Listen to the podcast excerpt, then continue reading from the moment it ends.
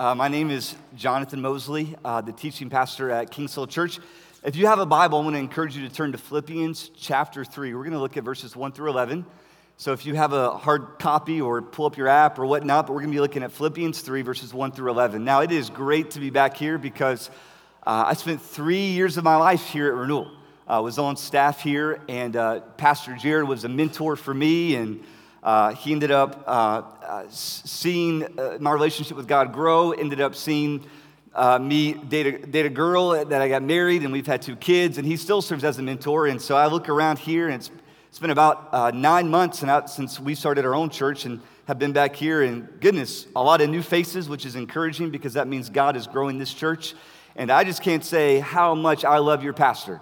He is an incredible guy, still a mentor for me, uh, still gives me advice and guidance, and man, loves, loves, loves Jesus. And uh, man, so it is really good to be back. Hey, I don't know what renewal's tradition is, but I'm going to ask you to stand as we read God's word. We're going to look at Philippians 3 1 through 11. And when I get done, I'm going to say, This is the word of the Lord. And if you'd like, you can respond by saying, Thanks be to God. Philippians chapter 3. Whatever hat, this is Paul talking to the Philippian church. Whatever happens, my dear brothers and sisters, rejoice in the Lord. I, I never get tired of telling you these things, and I do it to safeguard your faith. Watch out for these dogs, those people who do evil, those mutilators who say you must be circumcised to be saved. For we who worship by the Spirit of God are the ones who are truly circumcised. We rely on what Christ has done for us. We put no confidence in human effort, though I could have confidence in my own effort, if anyone could. Indeed, if others have reason for confidence in their own efforts, I have even more. I was circumcised when I was eight days old. I'm a pure blooded citizen of Israel and a member of the tribe of Benjamin, a real Hebrew, if there ever was one. I was a member of the Pharisees who demand the strictest obedience in the Jewish law. I was so zealous that I harshly persecuted the church and asked for righteousness. I obeyed the law without fault. Now, I once thought these things were valuable, but now I consider them worthless because of what Christ has done. Yes, everything else is worthless when compared with the infinite value of knowing Christ Jesus, my Lord. For his sake, I've discarded everything else, counting it all as garbage, so that I could gain Christ and become one with Him.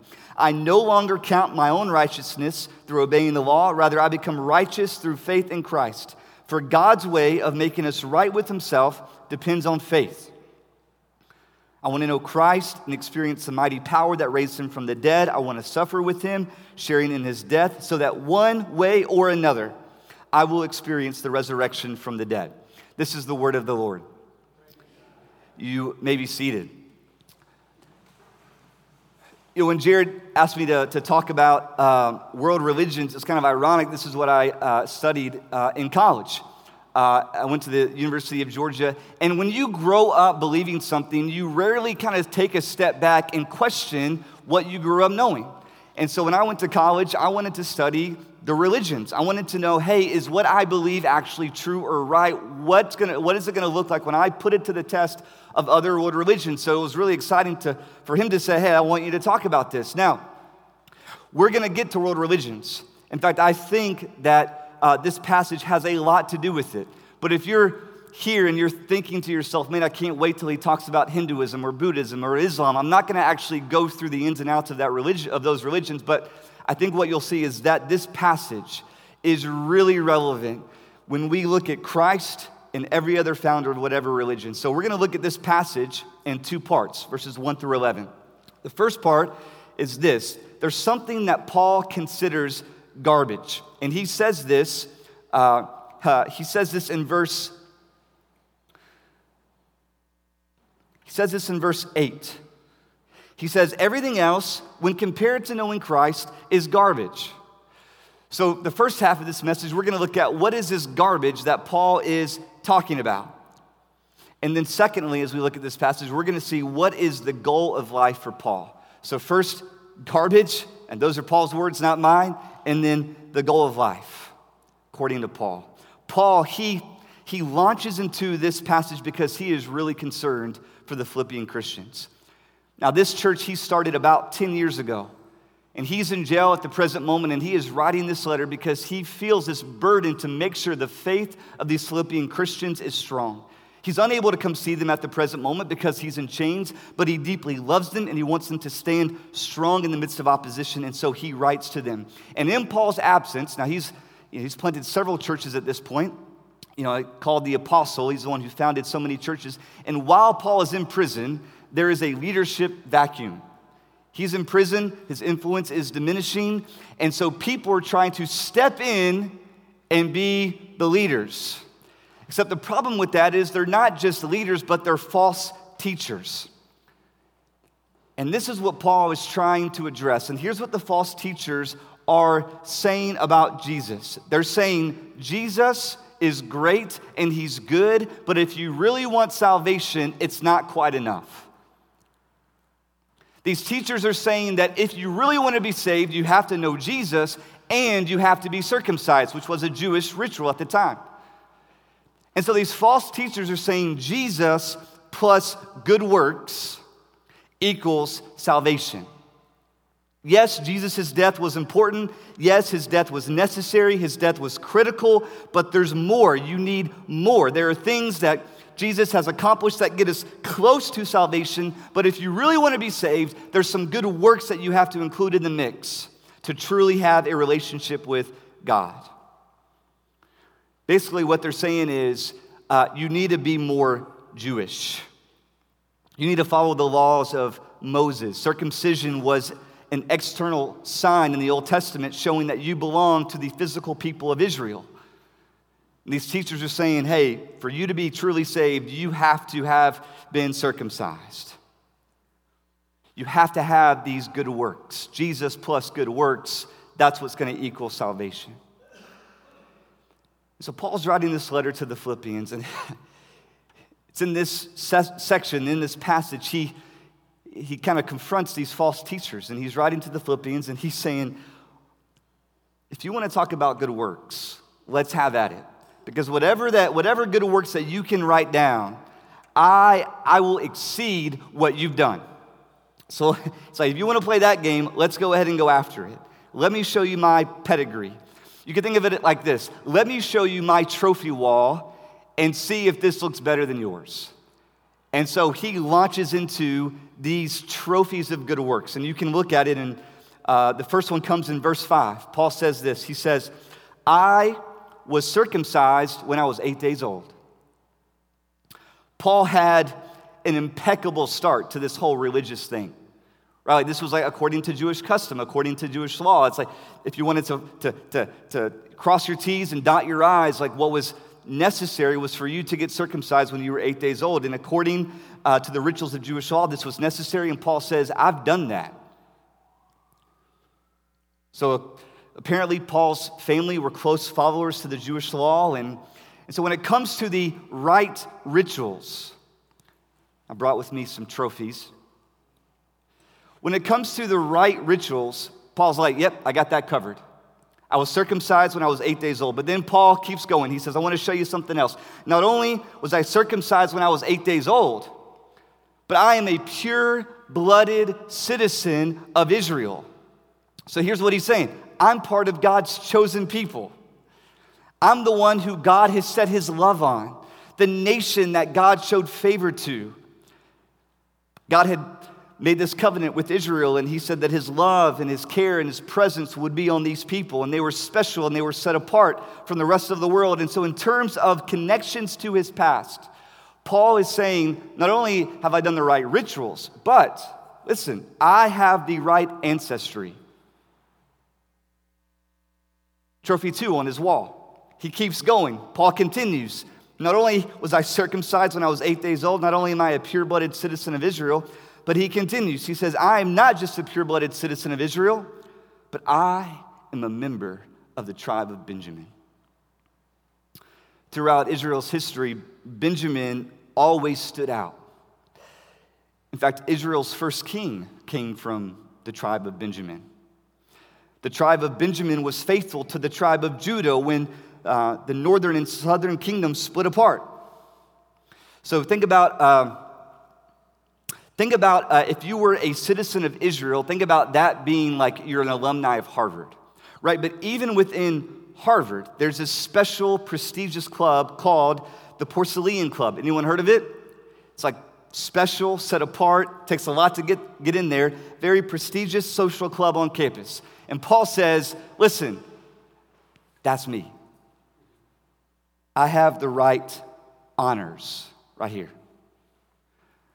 He keeps going, right? He says, okay, I'm circumcised, pure blooded citizen of Israel, tribe of uh, Benjamin. Then he says, I'm a real Hebrew if there ever was one. Paul was really proud of his ethnic heritage. He didn't forsake Jewish customs or the Jewish language or Jewish practices. So when the, uh, uh, the Greek nation would overtake Israel, uh, a lot of the a lot of the folks, uh, a lot of the Jewish people, they said, "We're not going to we're not to remember the Jewish language. We're going to forget it. We're going to assimilate. We're going to fit in." And Paul said, "That's not me. I kept my Jewish heritage. I, I still know the language. I still practice the customs. He upheld the ways in which he was raised. He had the right ethnic spirit."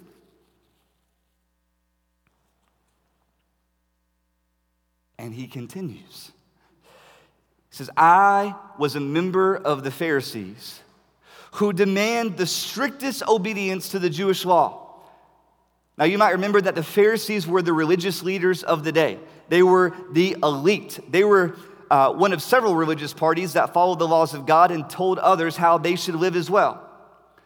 And out of all the religious parties that pledged allegiance to God, the Pharisees were the strictest. In fact, there's this uh, confrontation that Jesus has with the Pharisees, and he's rebuking them. He says, "You tithe these little, uh, uh, you tithe these uh, these herbs and these mints. You know, you get all these spices together, and you give a tenth of these away to the temple for God's house. But you neglect the things that are most important. You neglect justice and mercy." According to the law, the Pharisees followed it to a T. And so, according to Paul, who was this Pharisee, he had the right devotion. The trophy law is looking pretty good about this time, right? But he keeps going. He says, I was so zealous that I harshly persecuted the church. Paul was so convinced that Jesus was not God and his claims of being God was blasphemy, that he tried to round up anyone who said that he was and he tried to throw them in jail or get them persecuted. He was ruthlessly zealous, a fierce persecutor of the early church. In terms of right passion, that was Paul.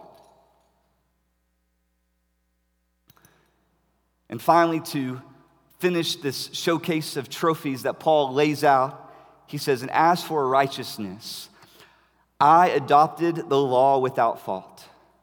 You know, in Paul's eyes, he had never broken the Ten Commandments. You know, if anyone ever fit the definition of a good person, if anyone fit the definition of a religious person, Paul says, You're looking at me. Paul had the right morality.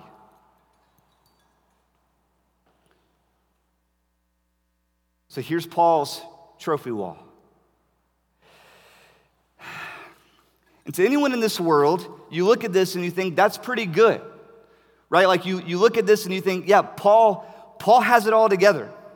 His resume is pretty impressive. If anyone is in right standing with God, it's got to be Paul, right? I mean, with all the things that he's done, all the things that he's accomplished, all the things that he's perfected, it's like if, God, if Paul were to die in that moment and he were to appear before God and he were to show him all his trophies, surely God's to say, good enough. Now, I want us to think about how this is relevant for us today. Have you ever heard someone say, you know what, me and God, we're good? Because, you know, I was baptized as an infant, or I was baptized when I was a teenager. You know, me and God are good because, you know, I go to church on the holidays. You know, when it comes to rituals, check. I'm sure you've heard people say that. Or in regards to honors or ancestry, maybe you've heard this before. You know, me and God are good because, you know, my, my family's Catholic. And faith is a big part of my grandparents' story. My mom, she, you know, she's a saint. So every time those church doors open, my mom is there. And we appeal to our ancestry to justify that we're right with God. What about the person who says, you know, overall, I'm a good person. So me and God, we're good. You know, sure, I do some bad things, but, uh, you know, the good outweighs the bad. And so, you know, I think God thinks I'm great. Paul was one of the most moral, upright people on the earth. And Paul's saying, I'm not good enough. Consider the person who's passionate, sincerely passionate about the religion that they follow. They're devoted and sincere and authentic in their beliefs and their practices. Yet, like Paul, you can be sincerely devoted, sincerely authentic, and sincerely wrong. For Paul, he was misdirected and misguided. And Paul puts all these trophies on display. And Paul could looked at this trophy case and say, hey, Isn't this great? Like, I am the man. If anyone is deserving of God's favor and salvation, surely it's me. But that's not what he says. What he says is in verse 7 and 8, he says this He says, I once thought all these things were valuable but now I consider them absolutely worthless because of what Christ has done. Yes, everything else, all these trophies, all the accomplishments, all the accolades, everything else is worthless when compared with the infinite value of knowing Christ Jesus my Lord. For his sake, I have discarded everything else, counting it as garbage, so that I could gain Christ. Paul is emphatic. He's saying these trophies are worthless. They're nothing. They're garbage. They're not assets, they're liabilities. Now, I want us to pause for a moment and see how this might connect to the major world religions that are uh, existing in our world. Uh, you know, out of the uh, majoring in world religions, right? Like you're learning about, you know, Buddhism and Islam and, and whatever. It, it, honestly, I can't remember much about what I learned in college, uh, but I do remember uh, a picture that uh, I had a mentor show me one time. He said, Imagine there's a mountain. Maybe you've heard this before. Imagine there's a mountain and God is at the top and man is at the bottom. Every major world religion says for you to have a relationship with God, you have to work for it. There's so many things that you have to do to get right with God, to be back in relationship with God. And so you think about Juda- Judaism. To be right with God, God on top of the mountain, for you to have a relationship with Him, you have to follow the, the Torah, you have to follow the law. When you think about Hinduism, Hinduism says you have to live a life of morality, and as you do, you'll die and you'll get reincarnated, and then you'll die and get reincarnated, and then you'll die and get reincarnated. And this cycle happens over and over again until finally you reach nirvana, but it's all based on how you live this life, it's based on your goodness. You think about Buddhism. You know, the way to salvation, now they don't, a lot of them don't even believe in a deity, but the way to truly be saved, in the words that they use, is this eightfold path of enlightenment to fully separate themselves from the world so they never experience suffering. And then you have Islam, the five pillars of faith. First one is a declaration of faith, and then they have prayers they have to follow, they have to give, they have to fast during the month of Ramadan. And if you're a Muslim, a good Muslim, you have to visit the site of Mecca, where Muhammad was. And so every other religion, major world religion, says the way you get to God is you have to work for it. And Paul is saying in this passage, you're never going to be devoted enough. You're never going to be moral enough. You're never going to be good enough.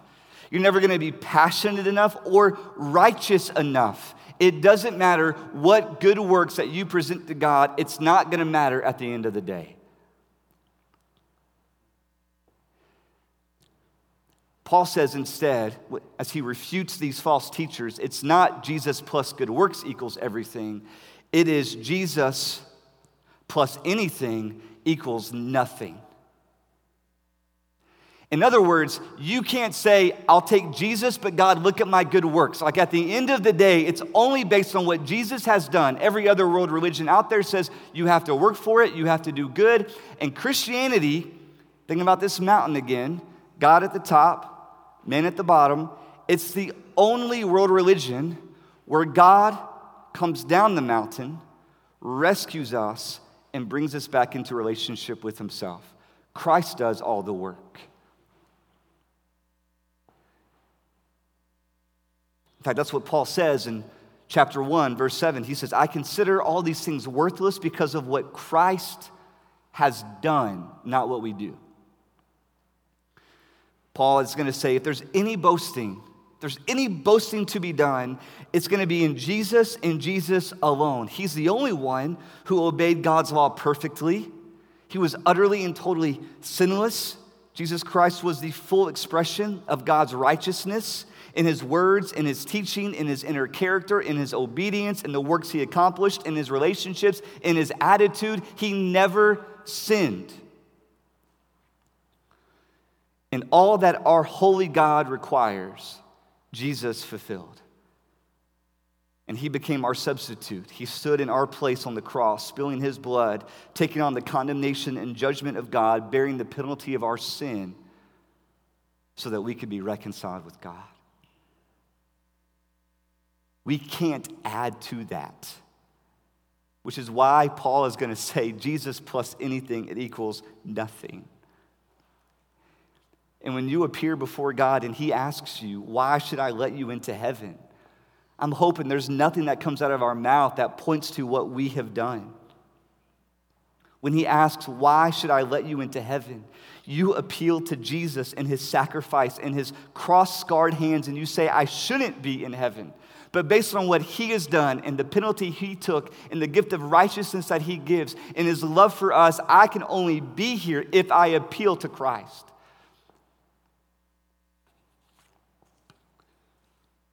Paul is saying here, don't look at what I've done, look at what Jesus has done. Now, when we do that, we make Jesus look great, which is Paul's aim in life. And the trophies make us look great, although they're garbage in God's eyes. But I wonder now, before, now it's the garbage, now the good works. We've answered that question. And before we turn to Paul's goal in life, it's important for us just to stop and pause and ask ourselves is there any sort of trophy wall that we may be building? Is there something that you hold up to inflate your ego or make yourself look esteemed in people's eyes? Is there something that you want to make sure people know about you in conversation, you just slip it in? What do you have that causes you to beat your chest and say, hey, look at this? We're all prone to build the trophy walls. We love building these walls because it highlights our success and it showcases what we've done.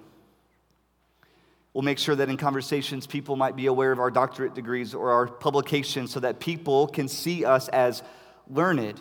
Or we'll drop in conversation, we'll, drop, we'll name drop in conversation so people can see us as connected. Or we'll promote our vacations and adventures so people can see us as traveled. We'll highlight our expertise in whatever so people see us as trustworthy. So we're constantly wanting people to see us as something. And Paul says, Don't look at me, don't look at this, look to Christ. It's the same statement that John the Baptist would make that I must decrease so that Jesus can increase.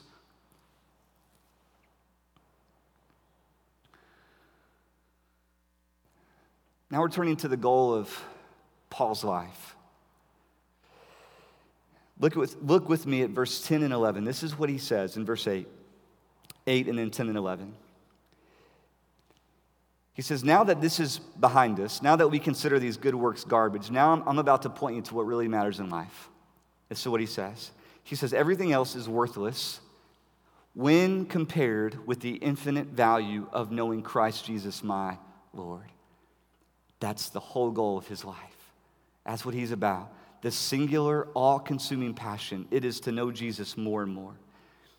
I want to know Christ and experience the mighty power that raised him from the dead. I want to suffer with him, sharing in his death, so that one way or another, I will experience the resurrection from the dead. In Paul's eyes, everything else is worthless when compared to knowing Christ. I want you to imagine, I want you to imagine a little girl. She walks into the mall Uh, I have two little girls, so uh, I'm thinking one day she's probably going to do this with my wife. Imagine a little girl walking into a mall, and at the checkout line, she sees this beautiful strand of pearls. But they're fake pearls, but she still sees them, and it catches her attention. That's all that she wants, right?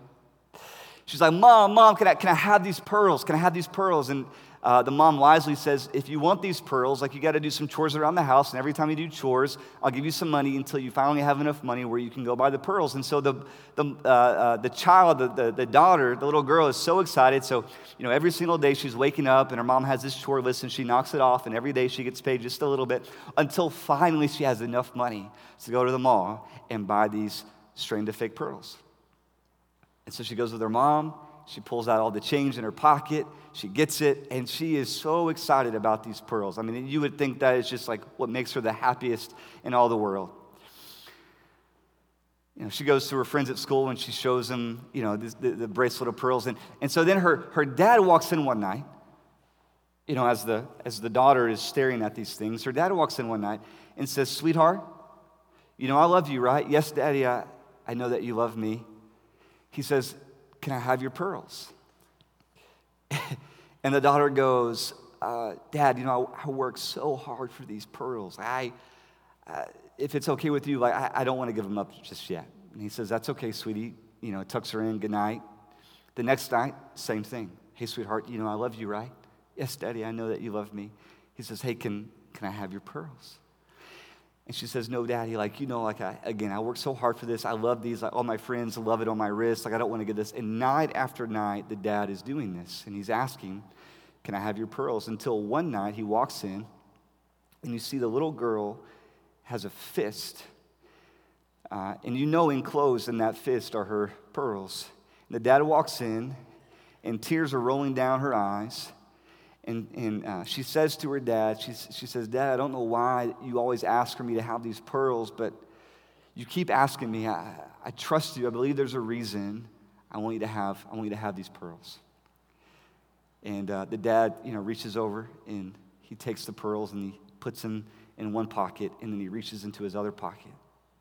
And he pulls out this strand of real pearls that he's been waiting to give his daughter all along. He says, Here, sweetie, these are for you. I, I tell that story because, in Paul's eyes, right, this whole world that we're living for, it's just the strand of fake pearls. Like at the end of the day, they don't have any value. They're just worthless. And Paul is saying, this is what Paul's getting at when he's saying everything else is worthless. He's saying, you hold up the entire world, hold it all up there. All of its riches, all of its thrills, all of its fun, all of its pleasures, all its enjoyments. And when you hold it up next to Jesus, all of this is worthless. Jesus is the strand of real pearls, not the strand of fake pearls. This is the goal for Paul it is to know Christ. Before Paul experienced Jesus in this real way, this real personal, life shattering way, Paul's life was aimed at being the best in terms of religious devotion. This was his goal, and you might have different ones. But I plead with you, don't make your life about anything else other than knowing Christ. Paul recognized he was living wrongly and he repented and he turned from his old way of life. Follow Jesus. What does it look like practically for us to pursue Jesus as the all consuming passion in our lives? This goal, as Paul puts it, what does it look like? Three quick ways as we're about to be closing here in a minute. It looks like, number one, it looks like whenever I'm called to choose between anything in this world and Jesus, I choose Jesus. If given the choice between anything in this world and Christ, I'm going to say no to this and yes to Christ. I mean, the applications here are going to be countless, right? This means Sunday gatherings and life groups, they're the big rocks that we never give up in our schedule because it's in these Sunday gatherings and it's our time in. I'm sorry, you call them community groups. Our, our church calls them life groups, right? But it's in your community groups, right? That it's like this is where you experience Jesus as you pursue and talk about him together. This means that in my time management, I'm putting time with God first before entertainment or time with friends. That means in romantic relationships, if they're jeopardizing my relationship with Jesus, then you know what? I end the relationship. Whenever I'm given a choice between the world and Christ, what it looks like to count Jesus as my treasure, I, I say yes to Christ. That would be the first way. The second is this it looks like approaching everything in this world in the way that it draws me nearer to Christ so that I may gain more of Him. Everything in this world, I see it through a new lens. I see it with new eyes. I'm looking at this world and I'm trying to figure out how this can bring me into communion with Jesus. It means that if we're studying, we're studying in a way that helps us understand more of God's design. Studying in a way that leads you to worship. Jesus reigns over biology and physics and political science and if I'm trying to gain Christ, I'm taking whatever I'm studying and I'm connecting it to who God is so that it can lead me to worship, not just knowledge that's useless. That means if you're dating, date in a way that makes much of Christ. I mean, give your relationship some substance. Talk about Jesus' goodness and his kindness. Find ways to serve Jesus together. If you're parents, don't settle like Chelsea and I do time and time again. We're working on this. Don't just settle for the, the motions of family life where you wake up, make the kids breakfast, go to work, come home, kiss, kiss each other goodnight, and then do it all over again. No, like find ways as a family to worship Jesus together. If you're going to pursue Jesus as the goal of life, then one, choose him over the world, and two, make everything in this world come into connection with who Christ is. And then finally, it looks like experiencing joy found in Christ, even if the whole world is taken from you. For Paul, you know, he's refuting these false teachers and he's saying Jesus plus good works does not equal salvation. And then he's saying Jesus plus anything doesn't equal salvation. Uh, you can't add to it. But this is Paul's equation for life. He's saying Jesus plus nothing equals everything.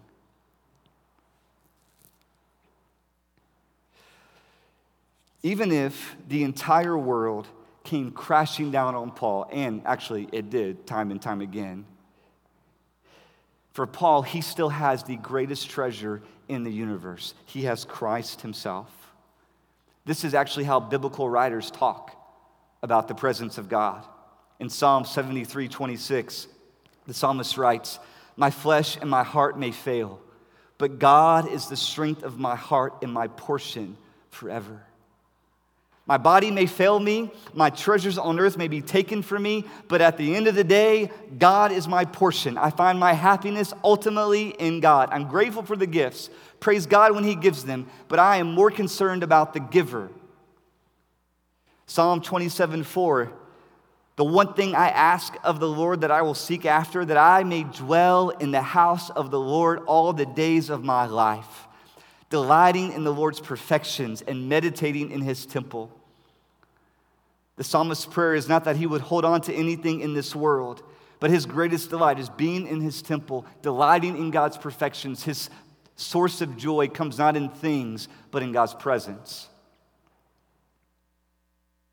Habakkuk 3 17 through 18. This is one of my favorite verses in all the Bible, and this is what it says Even though the fig trees have no blossoms, there are no grapes on the vines, even though the olive crop fails, and fields lie empty and barren, even though the flocks will die in the fields, the cattle barns are empty. I mean, talk about a bad day. Yet I will rejoice in the Lord. I will be joyful in the God of my salvation. I mean, talk about every single thing going wrong trees dying, crops dying, cattle dying, food and livestock down the drain. Everything that you and I would depend on for our well being and security taken, and nonetheless, Habakkuk is saying, I am still going to rejoice. Paul's in this camp. Give me nothing in this world, but give me Jesus, and I'll have everything. Whatever it takes for me to, to know Jesus more and more, that's what I want. I have, uh, I have someone at our church, uh, um, and he, he's in pharmacy school right now at Northeastern, and he, uh, he had to pass this class to continue in the program. If he didn't pass the class, he'd have to wait a whole nother year until he could take that one class because apparently at Northeastern, it's, you know, it builds on one another. You have to pass one class to get to the next. And, uh, you know, he's praying and praying and praying that God would get into this class and pass this class, and he didn't pass the class. Right? And uh, so now his life's on standstill for the next nine months. And it's been three months since that has happened. And I have seen that guy's faith grow like no one else's. He's been reading faith based books. He's been praying and seeking God's presence. He's been involved at Kings Hill. Uh, you know, it, what he would have said is a setback, he now says, no, this is a catalyst for me knowing Christ. And if you were to say, hey, would you go back in time and like pass the class so that you could continue with the program? My guess is he would say no because God has used this failing of a class to bring him closer with God. And at the end of the day, that's what he wants more than anything. Jesus plus nothing equals everything.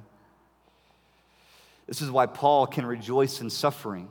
Like, whatever it takes for me to know Jesus, that's what I want. If it's in chains, if it's beaten, if it's torturing, if it's shipwrecked, whatever it might be, whatever it takes for me to know Jesus, sign me up for that. Paul is running towards something. His eyes are fixed on Christ. Get this, he, he lives for the moment when he'll finally breathe his last and he sees God face to face. There's a finish line that Paul has in mind. And all he wants is to cross that finish line and be in Jesus' presence forever. Let me just end with two quick exhortations. As we think about what Paul is saying, it's not about good works, even though major world religions are going to say that's what you need to do to know God. It's not about that. In fact, good works are garbage when compared to Jesus' perfection and holiness. And yet, Paul is also going to say, get rid of the garbage, but make Jesus the goal. And so here's the two exhortations. Number one, I'm going to say we because I'm including myself in this. Can we stop trying to prove ourselves by our accomplishments? Any trophy in this life is going to be garbage in the next. The world's going to tell you to uh, uh, to, to create your identity. It's something that you have to work for and achieve. And the gospel says your identity is not something you work for and achieve. The gospel, uh, your identity is something that you receive, and the gospel makes that happen. The righteousness of God is not something you can earn or perfect. The righteousness of God is a gift given to you. You cannot work for it. We are a child of God not because of what we do, but because of what Christ has done. Here's how this helps me when I take the gospel to heart, I can rest from building this trophy case and showing it off to the world because at the end of the day, it's not about me, it's about Christ, and it takes the pressure off. That's the first exhortation. Can we stop trying to build this trophy case? Here's the second one Can we stop living for the strand of fake pearls? Is there something that you're finding in your life that you just can't let go of that ultimately is hindering you from enjoying more of Christ? Is there something that you have placed more important than your faith in Him? Remember, Jesus is of infinite value. Knowing Him is the purpose of life. St. Augustine, he says this To fall in love with God is the greatest romance, to seek Him, the greatest adventure, to find Him, the greatest human achievement. There's infinitely more of Jesus to know and cherish and treasure in and delight in. Would you seek him this morning?